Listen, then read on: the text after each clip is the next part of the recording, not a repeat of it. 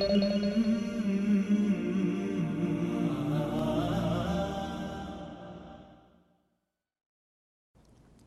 القرارات التي صدرت قبل أشهر من ولي الأمر أنه عدم التعرض للعلماء وبالذات هيئة كبار العلماء نصا. ولكن فوجئت الحقيقة ولا مفاجأة أكون صادق معكم لكن أقول فوجئت من وجه. ومن وجه آخر لم أفاجأ كما سأبين. بهجوم شديد على شيخنا العلامة الشيخ صالح الحيدان حفظه الله. لأنه تكلم في قناة المجد كما تعلمون وقال كلمة من يدين الله به. فبدأ الهجوم إلى أن اليوم أقرأ كلام لأحد الصحفيين آية الله صالح الحيدان قدس الله سره. وسخر من الشيخ وتكلم في الشيخ وشخص باسمه الصريح ومن أهل هذه البلاد فيتعجب الإنسان. ماذا سيفعل مع هذا الأمر؟ هل سيحال إلى المحكمة؟ هل فعلا سيطبق عليه ما صدر بأن من تكلم في أعضاء هيئة كبار العلماء فإنه يحاكم ويغرم بغرامة شديدة إلى آخره؟ أو يترك؟ لماذا الهجوم على العلماء كأنه مباح لبعض هؤلاء الصحفيين بعض هؤلاء الإعلاميين؟ لماذا تعظم الأوامر إذا صدرت إلا إذا كانت في جانب بعض العلماء فإنها لا يبالى فيها. أقول ننتظر أتمنى أن تطبق مثل هذه الأوامر التي تحفظ كرامة العلماء.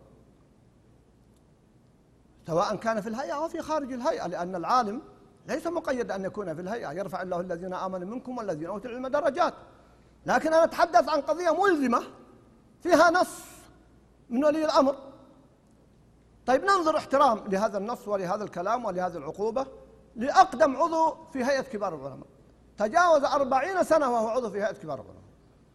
ويعتبر هو الشيخ عبد الله بن منيع حفظهم الله هما أقدم عضوين في الهيئة والشيخ صالح أقدم واحد منهم. فبأي حق؟ عندما تكلم قديما عن القنوات الفضائية تعلمون ماذا حدث له. وها هو الآن بدأ نسمع كتابات وهذا من مقال اليوم وأخشى أن تتلوه مقالات أخرى. هل المسألة انتقاء انتقاء؟ وإن يكن لهم الحق يأتوا إليهم مذعنين. وإذا دعوا إلى الله ورسوله ليحكم بينهم. إذا فريق منهم معرضون. وإن يكن لهم الحق يأتوا إليهم مذعنين. أفي قلوبهم مرض؟ أم ارتابوا؟ أم يخافون أن يحيف الله عليهم ورسوله؟ بل أولئك هم الظالمون. لماذا التلاعب الحقيقة في في أحكام الله؟ القضية أيها الأخوة قضية تأصيل. ونحن ما نقول إن العالم معصوم. وعندما كتبت رسالة لحوم العلماء مسمومة وقدمها سماحة والدنا الشيخ عبد العزيز بن باز رحمه الله عام 1413 والكلمة ليست لي. الكلمة لابن عساكر رحمه الله عندما قال اعلم وفقني الله وإياك أن لحوم العلماء مسمومة وأن سنة الله في منتقصهم معلومة فمن أطلق لسانه فيهم بالسلب ابتلاه الله قبل موته بموت القلب. فليحذر الذين يخالفون عن أمر أن تصيبهم فتنة أو يصيبهم عذاب أليم. فكنا في عام 1410 في بيت الشيخ العلامة الشيخ حمود التوجي رحمه الله وقد دعا الشيخ محمد ناصر الدين الألباني رحمه الله فقمت وسألت قبل أن أكتب الرسالة وقبل أن ألقي محاضرة لحوم العلماء مسمومة. فقلت له يا شيخنا ماذا تقول في كلمة ابن عساكر لحوم العلماء مسمومة؟ فانطلق يتكلم حتى أصدقكم أنه كان جالسا على المائدة ليفطر. فترك الفطور وبدأ يتكلم وندمت أنني سألته وهو على الإفطار. وتكلم طويلا والناس كلهم يفطرون. عشر دقائق أو أكثر. وقال هذه الكلمة بلغت وانتشرت في الآفاق ربما بما لم يبلغ. طبعا لا يقول انها أفضل كلا وكما فهم البعض. لا تبلغ بعض الأحاديث الصحيحة لأن بعض الأحاديث الصحيحة قد لا يعرفها بعض العلماء. قال فطارت في الآفاق لأن تؤيدها النصوص. وتكلم الشيخ كلاما قويا. ثم سألت أيضا شيخنا الشيخ صالح الأطرم رحمه الله عنها وأيضا تكلم كلاما طويلا فيها فكتبت فيها الرسالة ثم قدمها سماحة الشيخ عبد العزيز. فلا يعني هذا أن لحوم غيرهم ليست مسمومة أو أنها حلال كما يقول البعض الآن يسخرون في المواقع. هل لحوم الآخرين حلال؟ ما قلنا هذا مفهوم المخالفة خطأ هنا. النصوص تحرم أي نص لكن لا شك أن لحوم العلماء لها مكانتها لأن القدح في العالم كعالم قد يكون أقول قد يكون قدحا بعلمه الذي هو علم الشرع. ولذلك يقول العلماء في سورة الحجرات في قوله تعالى يا أيها الذين آمنوا لا ترفعوا أصواتكم فوق صوت النبي. قال بعض المفسرين وبعد النبي صلى الله عليه وسلم عدى الناس ذلك إلى أصحابه لا يرفعون أصواتا فوق أصوات الصحابة ثم عدوها إلى من يحمل ميراث النبوة وهم العلماء. احتراما لميراث النبوة. فالعالم يتأدب معه. فالعالم له مكانته وله منزلته. فما بال الهجوم كأنه مباح على هؤلاء العلماء. كما قلت لكم سواء من داخل الهيئة أو خارجها الهيئة جهة رسمية. لكن العالم ليس محصورا في الهيئة. وكم رأينا من الهجوم على كبار مشايخنا كالشيخ عبد الرحمن البراك الشيخ صالح الفوزان وغيرهم من العلماء. حفظهم الله وقام. وهو رفعة لهم ولا شك. فإن الأنبياء لم يسلموا. لكن أن يترك لهؤلاء الحبل على الغارب. كما يشاءون. فالأمر جد. دوركم أيها الأحبة الدفاع عن مشايخكم عن علمائكم. انصر أخاك ظالما أو مظلوما واليوم وسيلة النصر متاحة والحمد لله. ولذلك أيها الأخوة أختم بكلمة. أنا أتعجب كيف يتشاءم من يتشاءم ونحن الآن لدينا من الفرص. ما لم توجد في سنوات كثيرة. في البيان في النشر. قبل عشرين سنة يا أخوان أقول لسماحة شيخنا الشيخ عبد العزيز رحمه الله قلت يا شيخ لماذا لا تكتب ردا أو مقالا في موضوع معين؟ قال لي سأحاول عسى ينشرونه. كنت في بيته فأنا تعجبت. قلت الشيخ عبد العزيز كيف؟ قال عسى ينشرونه.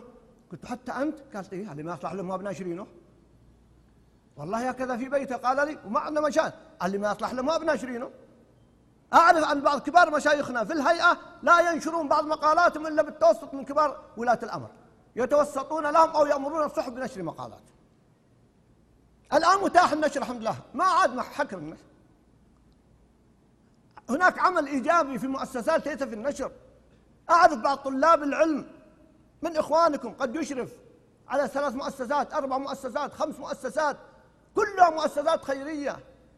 الفرص متاحة. لماذا نحشر أنفسنا في دائرة التشاؤم والضيق وكأنه لا فرصة لنا ولا مجال لنا إلا هذا؟ نعم قد نعلم أنه لا يحزنك الذي يقولون فإنهم لا يكذبونك.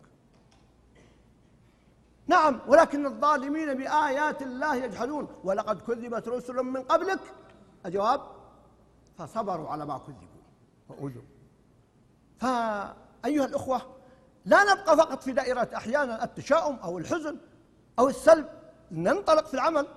بيان الحق البلاغ بالحكمة وبالأسلوب الطيب بالأسلوب المناسب بالعمل الإيجابي لخدمة المجتمع لخدمة الناس. فرص التفاؤل فرص العمل عظيمة جدا. بعض إخوانكم يا أحبتي من إخوانكم ومشايخكم لا يجدون وقتا للفرص المتاحة. أين نحن ومع ذلك نجد إن شاء الله. قبل بعد خروجي من درسكم الأحد الماضي ذهبت لحضور تخريج حفاظ الصحيحين والكتب التسعة. هل تعلمون أننا وجدنا اسمحوا لي لو قلت هذه العبارة أخشى أقول فتى تكون كبيرة شوي. طفل ثمان سنوات يحفظ القرآن الصحيحين. بارك الله فيه وفي والديه. تخرج يقول الشيخ يحيى تخرج في الصيف فقط خلال سنة من حفاظ الصحيحين 450 حافظا. تجربة حفظ الصحيحين بعد الانتشار هيئة التحفيظ في أنحاء العالم. الآن وصل إلى وجدت في الحج في رمضان طلاب من غزة يقول نحن من تلاميذ الشيخ يحيى. يتابع معهم هذا المشروع العظيم في حفظ السنة. وليس فقط مقتصر على الشباب بل حتى الفتيات. ممن حفظت الصحيحين ممن حفظت الكتب التسعة ما حفظ كتاب الله جل وعلا. الفرصة متاحة يا أخوان. فلننطلق بقوة وبثقة والصراع بين الحق والباطل دائم ومستمر حتى تقوم الساعة. أرى أني تأخرت أقف عند هذا الحد وإن شاء الله في الدروس القادمة لدينا إضافات. والله أعلم وصلى الله وسلم على محمد. السلام عليكم ورحمة الله وبركاته.